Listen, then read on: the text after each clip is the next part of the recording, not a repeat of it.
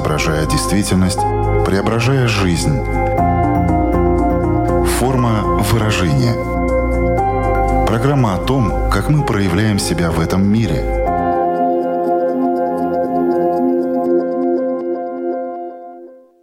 Здравствуйте!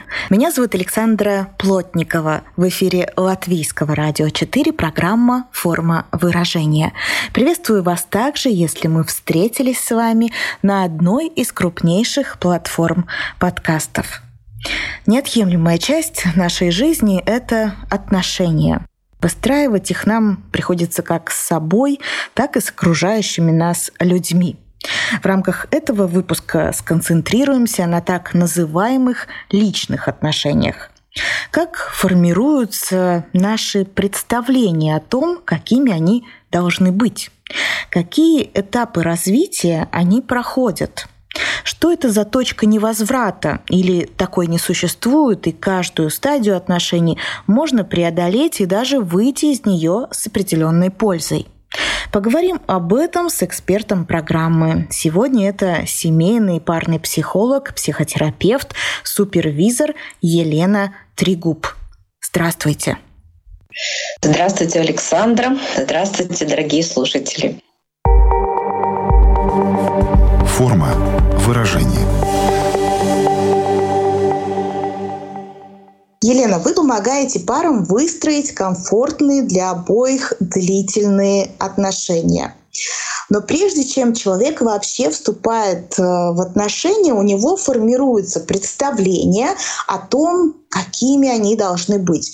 Вот этот процесс э, формирования нашего представления, как происходит, что на это влияет?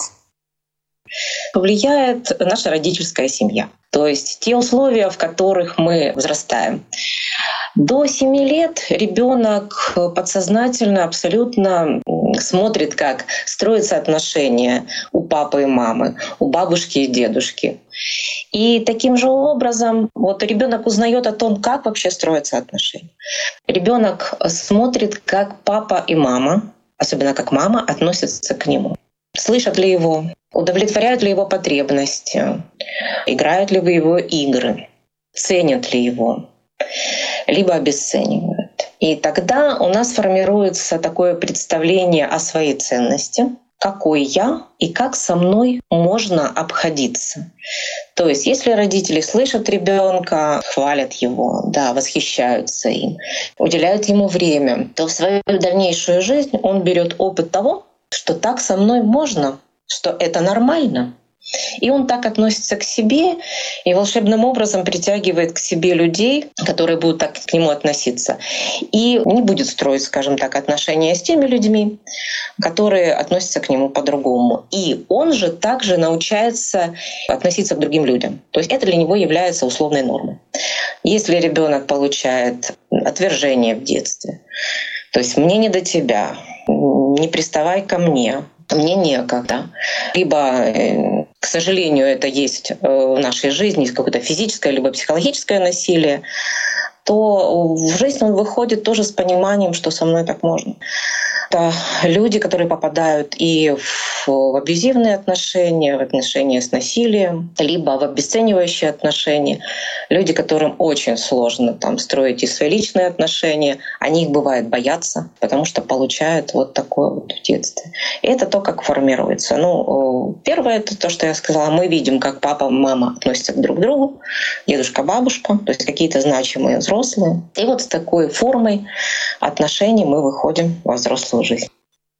Предположим, что эта форма упакована в такой чемоданчик, с которым мы приходим к другому человеку. И вот мы с ним встречаемся. Но у него с собой свой чемоданчик. Вот скажите, пожалуйста, насколько содержимое этих чемоданчиков будет совпадать или не совпадать? То есть люди притягиваются все-таки как противоположности или вот как часто говорят тоже психологи, травма к травме, что вот эти одинаковые чемоданчики, они будут стремиться к друг другу или компенсировать друг друга. Вот если ну, по такой аналогии мы идем и используем такую ассоциацию, то как это происходит еще на вот этой самой первой стадии вот этой встречи? Знаете, улыбаюсь, потому что я в своей практике использую, когда объясняю паре, да, э, что они приходят с рюкзачками. Да, ну, отлично, чемоданчик. Мы действительно приходим в отношения с каким-то багажом. А, ну, на самом деле, статистики какой-то о том, как люди притягиваются, ее по большому счету я не встречала. Но в теории действительно есть то, что мы притягиваемся некими противоположностями и некими похожестями.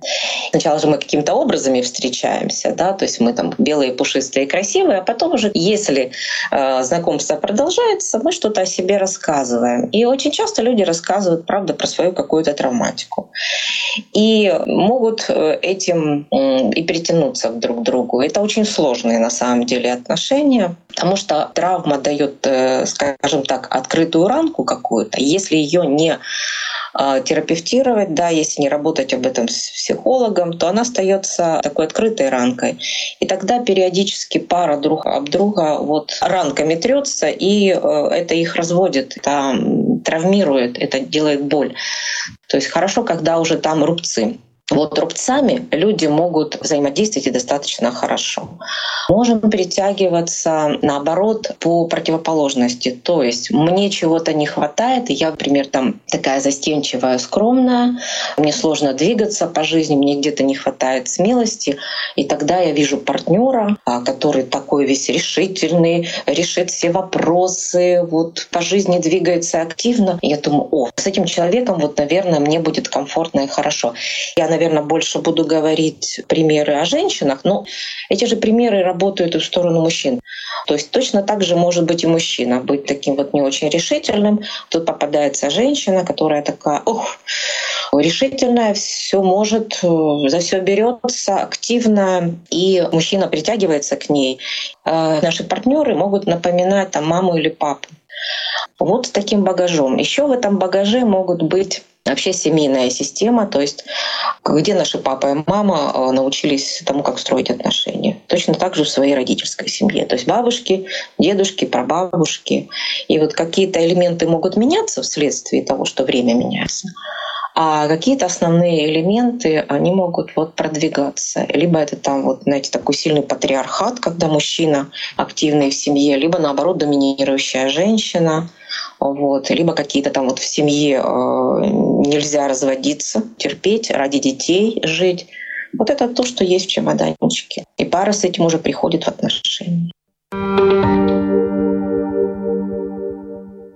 Что ж, я думаю, теперь самое время разбираться в этих этапах развития отношений. Но прежде чем мы вот пойдем именно поэтапно, э, у меня к вам такой вопрос. А сколько вообще этапов развития отношений существует? Потому что если ну, обратиться за помощью к интернету, то там будет и пять стадий развития, и семь, и потом ты понимаешь, что вообще их может быть очень-очень много. Вот вы придерживаетесь какого-то конкретного числа этапов развития отношений? Или вот сколько сколько их? Знаете, я не придерживаюсь. Их действительно есть вот несколько там классификаций, да, созависимость, противозависимость, независимость и взаимозависимость. Это одна классификация. И она сочетается с этапами развития ребенка, как он проходит свой жизненный путь развития. Есть там влюбленность, насыщение, отторжение разочарование, терпимость, служение друг другу, взаимоуважение, любовь. Вот. Ну и есть э, конфетно-букетный период. Потом период, опять же, насыщения, период разочарования, период терпимости. Далее идет такой вот как период выполнения долга, уважения и далее любовь. Давайте мы начнем как раз-таки хронологически выстраивать uh вот эти периоды. Конфетно-букетный период — это он самый первый? Да. Период влюбленности или конфетно-букетный период. Ну, вообще, без него бы пары никогда не складывались, и род человеческий, наверное, и закончился уже давно. Итак, вот период влюбленности, он характеризуется чисто физиологически очень высоким, резким подъемом а, гормона дофамина. То есть в обычной жизни мы с таким уровнем гормонов не живем. Мы испытываем это именно рядом с этим человеком, видя его, слыша его, прикасаясь к нему. Почему нам хочется практически все время проводить с объектом нашего да, внимания, нашей влюбленности? У нас настолько много вдохновения, подъем такой, что можно там, как говорят, горы свернуть. А, мы встречаем человека вот все равно вот здесь вот по подобию какому-то, да, мы притягиваемся тоже, как будто вот на одной волне кого в детстве как бы недолюбили, у кого есть какие-то страхи, это все прям вот растворяется в этом э, чувстве влюбленности. По разным оценкам этот э, период там длится э, до 6 месяцев. Ну, это все очень условно. То есть организм все время в таком режиме работать не может, и приходит период насыщения. Э, что я вот, наверное, сразу бы хотела отметить по этим периодам э, развития отношений? В чем сложность? В том, что эти периоды длятся у каждого партнера не одинаковое количество времени. То есть нет такого, что вот там 6 месяцев прошло, оба партнера ощутили это насыщение и перешли на следующий этап. Вот, к сожалению, этого нет. То есть какие-то личностные особенности. Э, и тогда приходит вот этот э, период насыщения, краски уже как бы меркнут, э, уже нет такого желания бежать на свидание, так хочется как-то и поспать. В этот период падает пелена с глаз, и мы начинаем подмечать маленькие недостатки нашего партнера. То есть вроде он уже не так красив, вот какие-то глупости иногда говорит, как-то себя ведет не так. То есть как бы сосуд любви наполнен, больше пока вроде бы и не нужно, а отдавать не очень-то хочется. Поверхностный восторг прошел, и требуется найти что-то большее в этом человеке, чтобы вот, э, желать отдавать, чтобы строить дальше отношения. И люди думают, ну все, любовь прошла. А любовь-то еще не начиналась. Это правда была именно влюбленность. Это вот первый момент, на котором пары иногда расходятся. И далее мы подходим к такому этапу, как э, разочарование, либо отвержение. Я бы его назвала период обнаружения разностей. В первых этапах, особенно в период влюбленности, мы друг другу предъявляемся некими такими образами и видим только лучшее. Вот он, это же вот то, что я хотел. Да? Не бывают такие фразы, боже, такое ощущение, что мы с тобой столько лет знакомы, мы так похожи, и это так вдохновляет. Но по факту это оказывается не совсем так. Когда проходит время, и мы начинаем обнаруживать вот разности, несоответствие тому образу, который мы себе составили на первом этапе приходит такое вот разочарование в своих ожиданиях от партнера, от того, как будут строиться отношения. И на этом этапе, вот я почему делаю такой акцент, что очень важно понять, что это мои ожидания от партнера. Это я себе представляла или я себе представлял, что он вот такой. А на самом деле другой. Э, знаете, у меня такой пример. Э, Э, есть подруга, которая, дочка в детстве очень хотела кошечку. И вот она говорит, там 4 года девочки, она говорит, мама, я хочу кошечку, хочу кошечку. Она говорит, ну понимаешь, кошечку там надо кормить, надо поить. Кошечка иногда ходит в туалет, и нужно за ней убирать. И ребенок как раз плакался и говорит, мама, я кошечку хочу, а какашки не хочу. Это вот про то, что мы приходим в отношения не какой-то своей такой привлекательной частью, а есть у нас все как в любом человеке, светлое, темное, теневые какие-то наши стороны. И вот на этом периоде мы это все начинаем обнаруживать. Кто-то проходит, да, какой-то мудрости хватает, может быть, правда, в семейной системе. Есть понимание, что отношения — это не постоянные праздники феерии. Есть пары, которые, к сожалению, его не проходят, они могут даже остаться вместе, но живут дальше. Это вот периодически какие-то вот э, такие ссоры, недовольства, претензии. Ну, я думаю, что в окружении каждого есть пример такой пары, когда вот вообще смотришь и думаешь, господи, это чего что люди живут-то вместе? Вот как-то ссорятся, ссорятся. Э, вот. Ну, иногда это там финансовое удобство, иногда это вот убеждение о том, что что бы ни случилось, разводиться нельзя. У кого-то к этому моменту там уже один или два ребенка, будем жить из-за ребенка.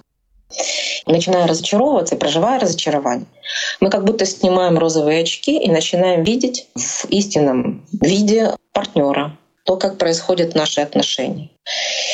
Кому-то так сложно прожить это разочарование, что люди, им лучше сбежать из отношений. Начинается какая-то даже вот э, прием алкоголя, либо на этом этапе может появиться кто-то третий в отношениях сложный этап, но он полезен, потому что не пройдя этот этап, э, на новый этап развития пара не переходит. Это вот те знаменитые кризисы, которые нужно проходить, чтобы далее развиваться. Те недостатки, которые нам казались в период влюбленности, может быть, что-то мы замечали, но мы так отворачивали голову, говорили, не-не, я не буду туда смотреть. То в этот период как бы все гипертрофируется. Мы думаем, какие же маленькие недостатки, да это же просто ужас какой-то, да как же с ним можно жить? Да нет, нет, все это вообще невозможно. Многие отношения можно было бы еще спасти, если бы вот не страх перед этими первыми трудностями. Особенно если, опять же, мы не получаем такого опыта в родительской семье, либо был какой-то очень неудачный первый опыт. Как я так делаю, что я попадаю в такие отношения? Вот это очень полезный вопрос, который необходимо себе задавать.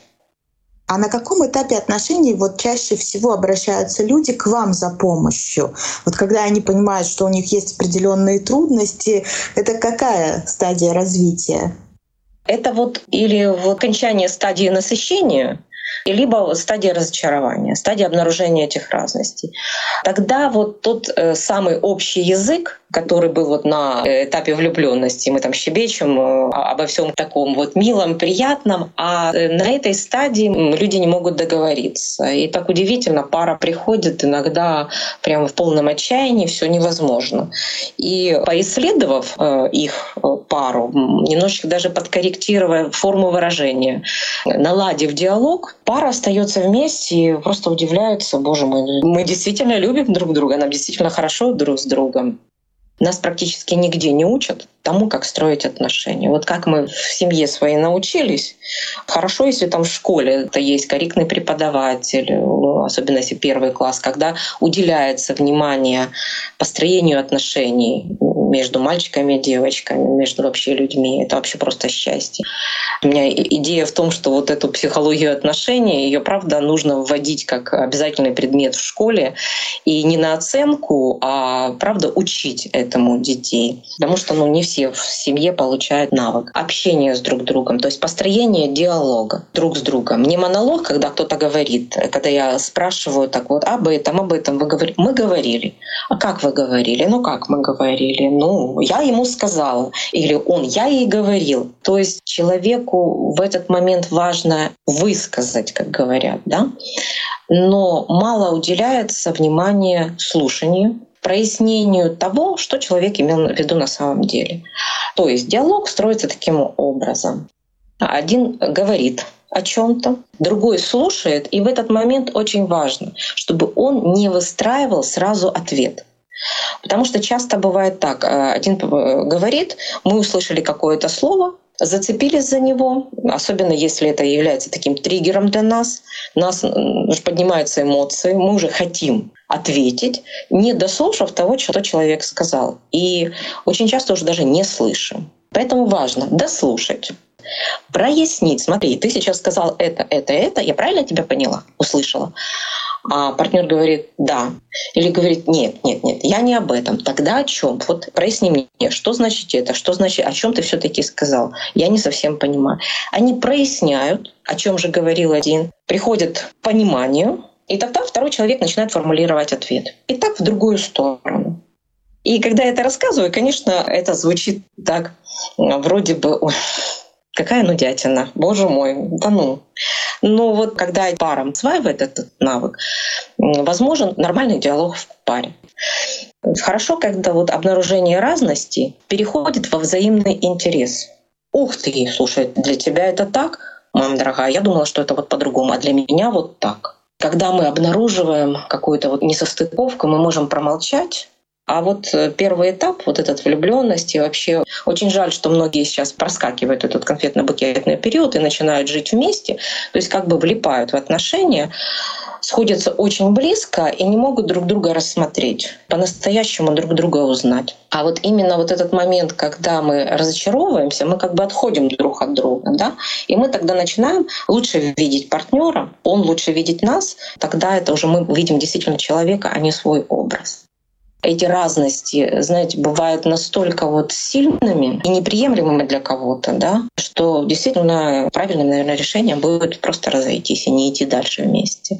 Либо есть какие-то условные минусы, но мы смотрим, что плюсов лично для нас больше, тогда мы эти минусы принимаем и переходим на следующий этап терпения или выдерживания. Мы учимся выдерживать вот эти вот вещи, которые нас могут там раздражать в партнере или как-то вот какие-то вот разности, вот его особенности. Если мы отнесемся не как ужасу ужасному, что у него это есть, а как тому, что это его особенность.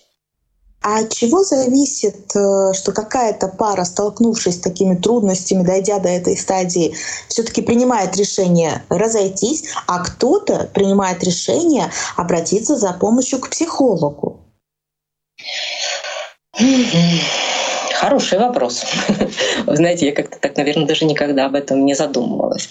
Сейчас очень много молодых пар ко мне приходят. В основном в терапии находятся молодые пары это вот уровень их э, личной осознанности, понимания того, что обращение к психологу в современном мире — это нормально. Мы не плохие, а мы просто чего-то не умеем. И мы пойдем за помощью. Могут обратиться те пары, которые вот в детстве получили опыт того, что там, например, как-то родителям кто-то помог, да, там э, советом. Была какая-то третья сторона, такой вот э, рефери, который помог им урегулировать конфликт, и они понимают, что это, ну, это нормально. А, то есть, когда нет четкого убеждения, вот это вот, что не выносим ссор из избы, мы совсем справимся сами, и к психологу обращаются слабаки. Вот, а мы же сильные, а, или там обычно это кто-то один из партнеров э, саботирует такое вот обращение. Ну, большей частью, к сожалению, это являются мужчины. Но это не значит, что я психически там в чем-то ненормален, или я слаб и не могу это сам. Не могу просто потому, что не умею, потому что не знаю, и это нормально. Форма выражения.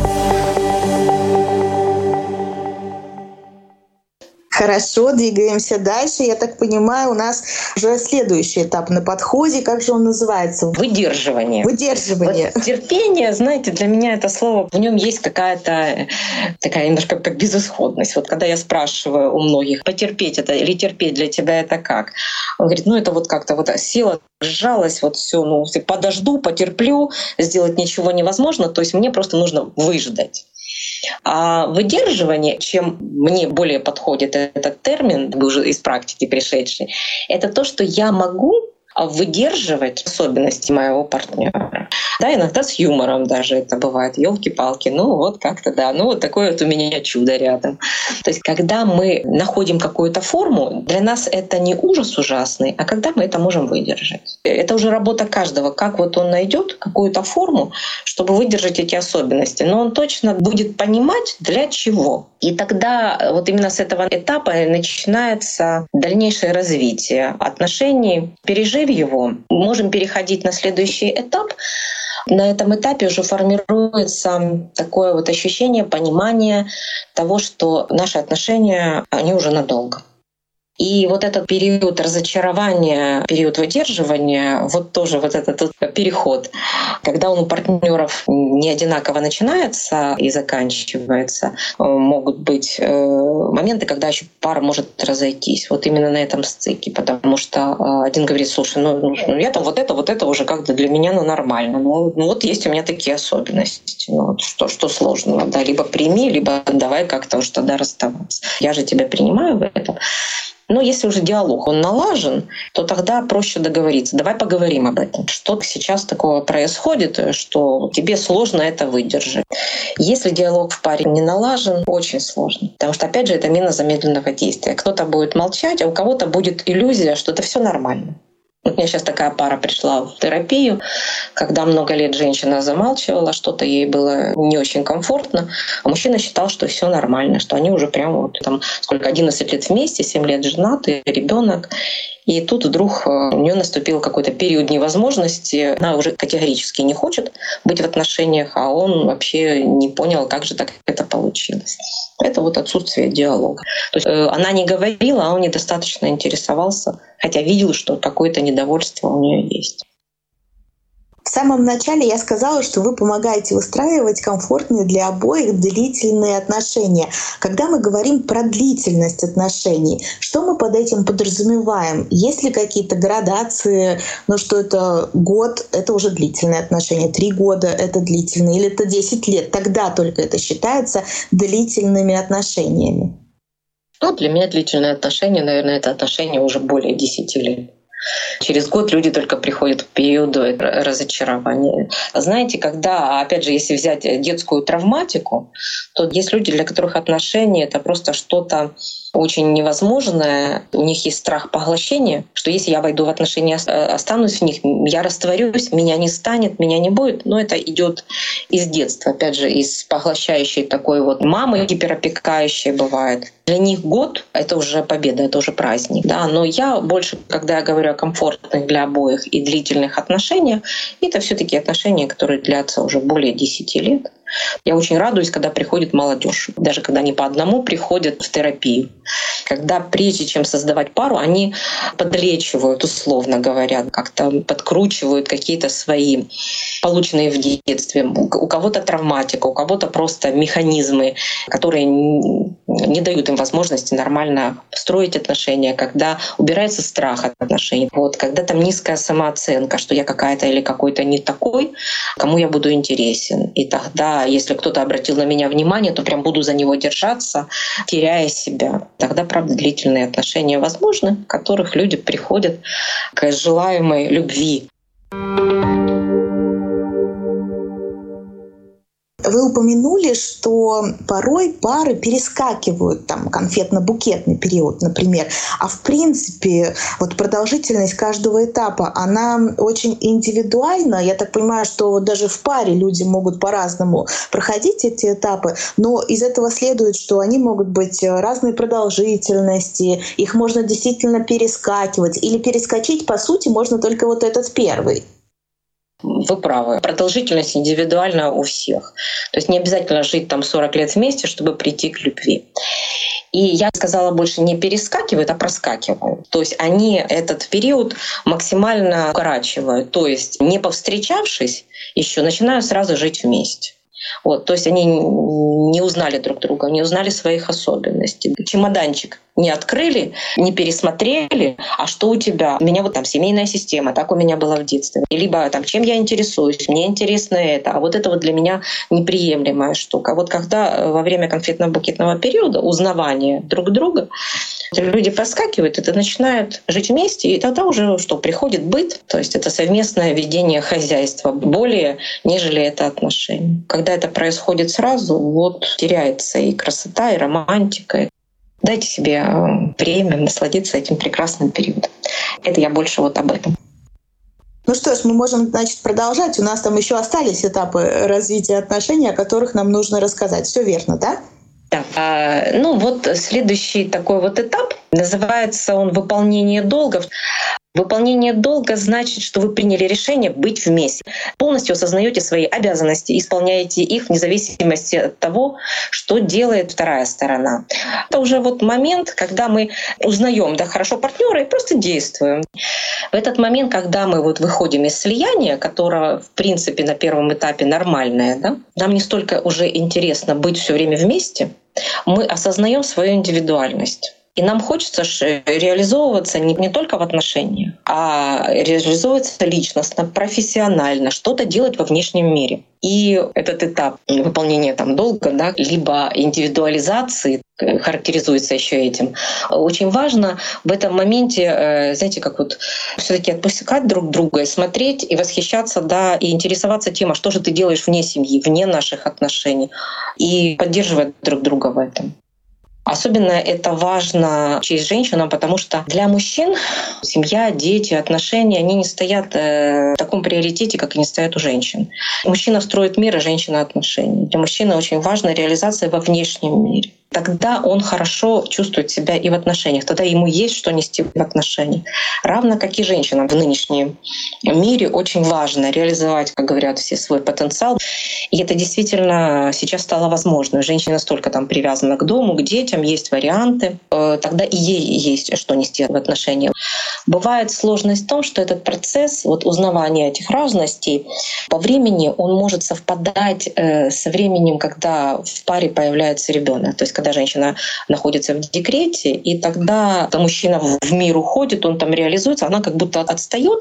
И вот на этом моменте очень важна еще э, поддержка от мужчины, да, что сейчас ты выполняешь функцию мамы, ты растишь ребенка, это очень важно. Не тогда, когда приходят домой и говорят, что ты делала целый день? Почему ты не сделала это? Почему ты не сделала? Я устала. Она говорит, а я тоже устала. А что ты устала? Перескочить через этап, к сожалению, невозможно. Особенно через этап разочарования вообще невозможно. Его можно пройти быстро, экологично. Это можно. Следующий этап у нас уважение когда идет взаимное исполнение обязательств без ожидания каких-то там вот плюшек друг от друга, в обмен рождается такое уважение друг к другу, настоящее. Возможно, что именно в этот момент вы начинаете понимать, что такое настоящая дружба. Когда вам доверяют, вас уважают, вас слушают, вам помогают. Это вот момент, когда хорошо выстраивается этот баланс брать-давать. Я думаю, что многие о нем слышали. Хорошо, когда я каждый раз даю партнеру чуть-чуть больше, чем он дал мне. И он далее стремится тоже дать чуть-чуть больше, чем получил. И далее мы приходим к этапу любви. Есть такой момент, когда э, мы можем видеть наших бабушек или дедушек, да, либо там соседские, либо там э, какие-то из родственников, бабушки, дедушки, когда там держатся за руку, когда они вот друг дружкой вместе. И э, здесь очень важно ребенку рассказать, что для того, чтобы бабушка и дедушка выстроили такие отношения, они, как говорится, съели там не один пуд соли вместе, да, и у них не сразу так получилось, потому что это, знаете, практически как про сказку. Вот поженились и жили они долго и счастливо, умерли в один день. А между вот этим, как они пришли к тому, что все таки у них такие крепкие отношения, и между ними появилась вот любовь, часто упускается. И поэтому молодые люди, и бывает и не молодые, они вот смотрят смотрят, и я так хочу. Но монтаж сделать невозможно. Ой, наступает, знаете, такой этап из метафорический, когда из всех кирпичиков, всех этих этапов уже построен а, настоящий дом.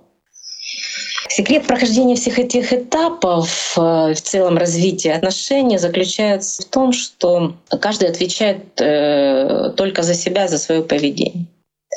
Мы можем менять только а, себя и не ждать ничего взамен. И если у людей есть стремление к длительным отношениям, комфорту в отношениях, то рано или поздно они правда к этому придут. Но взаимное желание а, очень важно. Этап любви, он очень похож на этап влюбленности по вот переживанию эмоций.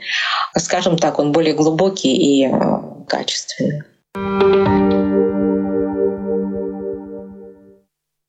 Что еще может возникнуть э, такой вопрос эм, относительно точки невозврата. Вот на некоторых стадиях эта точка невозврата как будто бы появляется. Но я правильно понимаю, что пара всегда сама принимает решение, что она с этой точкой невозврата сделает. То есть это не автоматически означает, что пара разойдется. Или вот что просто вообще вы как психолог можете сказать про вот это понятие, такое определение, как точка невозврата? Она вообще существует в отношениях? Или все-таки ее можно переделать в запятую? Да, безусловно, ее можно переделать запятую, если есть взаимное желание. Оно может быть неравное у обоих партнеров в какой-то период, но если хотя бы один из партнеров допускает возможность того, что ну вот если вот это, вот это, вот это, то есть хотя бы с какими-то условиями, ну тогда я останусь в отношениях, это возможно. Ну, если бывает, что в отношения входят травмированные люди в детстве, да, либо там уже в течение жизни, то достаточно важным условием является все-таки работа каждого с собой, потому что даже приходя в парную терапию, э, иногда есть моменты, когда я отправляю в личную терапию одного или даже каждого из партнеров, потому что есть что-то, что я принес из своей э, прошлой жизни, не могу с этим справиться, это портит наши отношения э, и делает их какими-то невозможными. Вот если э, нет готовности работать с собой, это тоже может быть точкой невозврата. Но точно э, я с вами абсолютно согласна, что это решение партнеров. То есть нет никакого автоматизма. Дошли до какого-то, вот что-то там не состыковалось, и э, это, естественно, если они расходятся моих личных отношениях был момент, когда мы с мужем поссорились так, что мы не жили 4 месяца вместе, и уже было ощущение, что как бы, наверное, и нет. Это был такой достаточно серьезный для нас кризис, мы его прошли. Ну, я пошла на примирение первое, но муж сделал тоже шаг навстречу потом, да, после моего шага. То есть э, здесь вот э, всегда кто-то в паре чуть-чуть больше заинтересован, может быть, в отношениях или чуть-чуть меньше боится сделать первый шаг. В какой-то момент казалось, что ситуация безнадежна, но тем не менее потом она выруливается. Да, на этом мы сегодня поставим точку в нашем разговоре. Я понимаю, что про отношения можно говорить очень долго, потому что это очень многогранная тема, и слушать очень интересно, потому что каждого из нас это касается.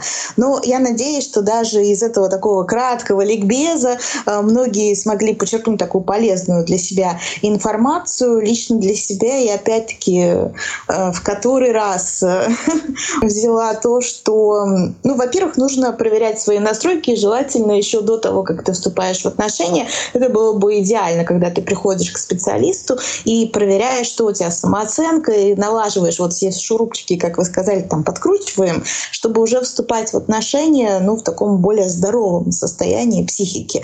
Если есть такая возможность, идеально. Ну и, конечно, наверное, нужно было бы везде писать, разговаривайте друг с другом, не выстраивайте ответы сами, дослушивайте до конца то, что вам говорят, перепроверяйте, правильно ли вы поняли услышанное. Вот этот диалог — это и есть та шпаргалка, но в принципе секрет отношений сегодня был раскрыт. Там, если еще раз переслушать, то было очень много сказано. И напомню, что все это было сказано нашим экспертам. Это семейный парный психолог, психотерапевт, супервизор Елена Тригуб. Большое вам спасибо за этот э, очень интересный разговор.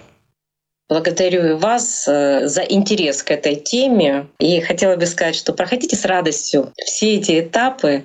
Э, ведь ничто не так не греет душу, как любимый человек рядом и осознание, что вы идете своей дорогой, что вы идете этой дорогой вместе.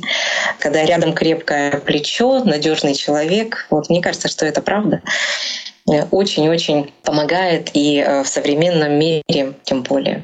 Я желаю всем радости в отношениях, я желаю полюбить их отношения и научиться их строить присоединяюсь к этим пожеланиям и зову вас в том числе следовать вместе со мной по дороге программы «Форма выражения».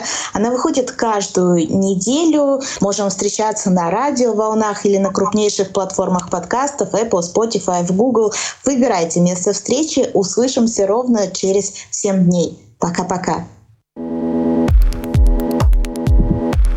Отражая время, изображая действительность, преображая жизнь. Форма выражения. Программа о том, как мы проявляем себя в этом мире –